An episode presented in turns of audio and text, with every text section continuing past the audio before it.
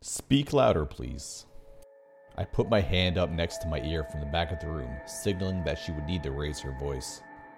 She took a deep breath. I could see anxiety turning her cheeks beet red as strands of blonde hair began to fall out the same nappy ponytail she wore every day. There was something about her so familiar, but I just couldn't put my finger on it. With her face glued to the paper, too afraid to make eye contact, she quickly sputtered out. Hi, my name is Paisley Jackson, and this is my poem called My Family. Paisley was a shy little girl. In fact, she was one of the quietest students I've ever had in 10 years of teaching, which I guess being the youngest of 11 will do that to anyone. Surprisingly, she was very smart, unlike the rest of her siblings who were dumber than a box of rocks. Lord, the Jackson kids were such a headache. Except for Paisley, of course. I just wish I could have given her more opportunities to improve her future. Don't get me wrong, I tried to help Paisley. I really did. I gave her clothes, food, and even had funds lined up for her. But living dirt poor in a shack out in the middle of the desert was a bad hand to be dealt with in life.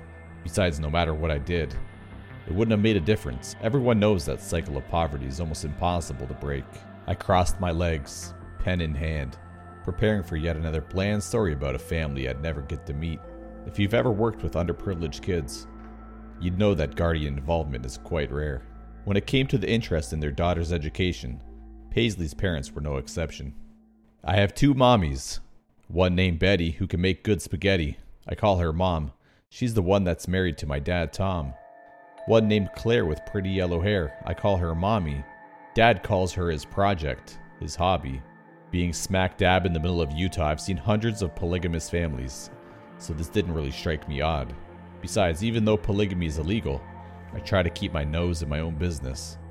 Mom takes care of us all. She could do that because she's so tall. Mommy wears a pretty silver bracelet. She wears it because she's so famous.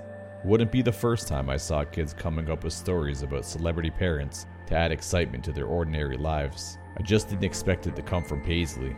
Mommy has me and Tommy. He's one of my older brothers. Mom is a lot older. She has all the others. I cringed. That meant that one of Paisley's mothers had given birth to nine children. I couldn't imagine going through that many pregnancies. Dad says me and Tommy are a gift from God. He'll never hit us with a rod. His pride and joy is Tommy, but he says the only person he truly loves is Mommy. I looked up from my grade book, with the line about a rod catching my attention. However, this wasn't the first time one of my students have accidentally reported abuse. Truth is, CPS picks and chooses who they want to help. Mom is having another baby. She's mad dad wants to name it Daisy. Mommy can't have no more kids. Her last one died of SIDS. Shifting in my seat, I scribbled down a note reminding myself to deliver my daughter's old baby clothes to Jackson Shack. As a mother myself, I know babies can be expensive. Dad says she did it on purpose because she wanted to run off and join the circus. Mom says it wasn't her fault. I promised to keep the secret in the me and her vault. I shook my head in sadness. How could someone blame a grieving mother for something she couldn't control? Mommy was the one Dad chose. He watched all of her school shows. They were joined in the night. Daddy says inside her is a lot of fight. Mom is just a cover. Dad doesn't really love her. I threw my hands up, a gesture meaning stop. I had taught my students. But Paisley didn't look up. She continued to read, oblivious to my disappointed frown.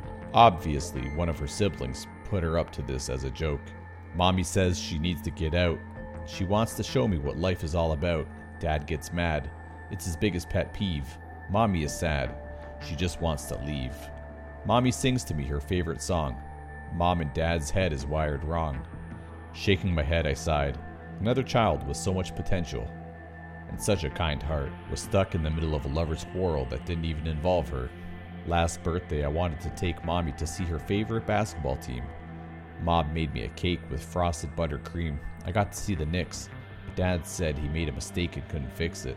Nothing is the same anymore. Now Dad cries at night alone. He asks God, What have I done? To Mom, he no longer tends. She hopes the baby will make amends.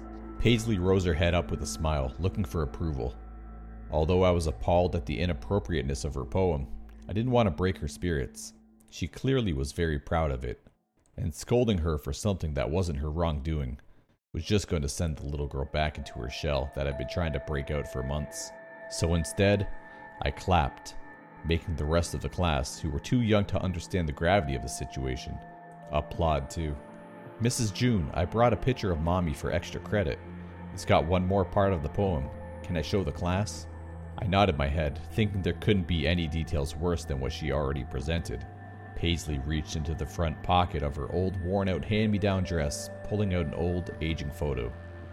She flipped the flaking photo around, displaying it as if it were her most prized possession. My blood ran cold. I finally figured out why Paisley looked so familiar to me. In what seemed to be a school photograph, smiling ear to ear exactly like Paisley, was a young woman by the name of Claire Daisy. She was a high school student, popular for her ability to lead in every school play that went missing without a trace 12 years prior. She was last seen leaving the theater practice one night, but then she just vanished. No sign of struggle, no witnesses, no evidence, no body, nothing. Her case was covered on every news station in Utah for a while because of how strange it was, until people lost interest. Paisley happily continued. I was so in shock I couldn't stop her as she read off the back of the picture. There's one thing I don't understand, and maybe you'll have to answer at hand. If daddy's love for mommy will never sway, why did he treat her that way? Mom lays her head on a nice soft bed, but mommy sleeps in the basement under a big slab of cement.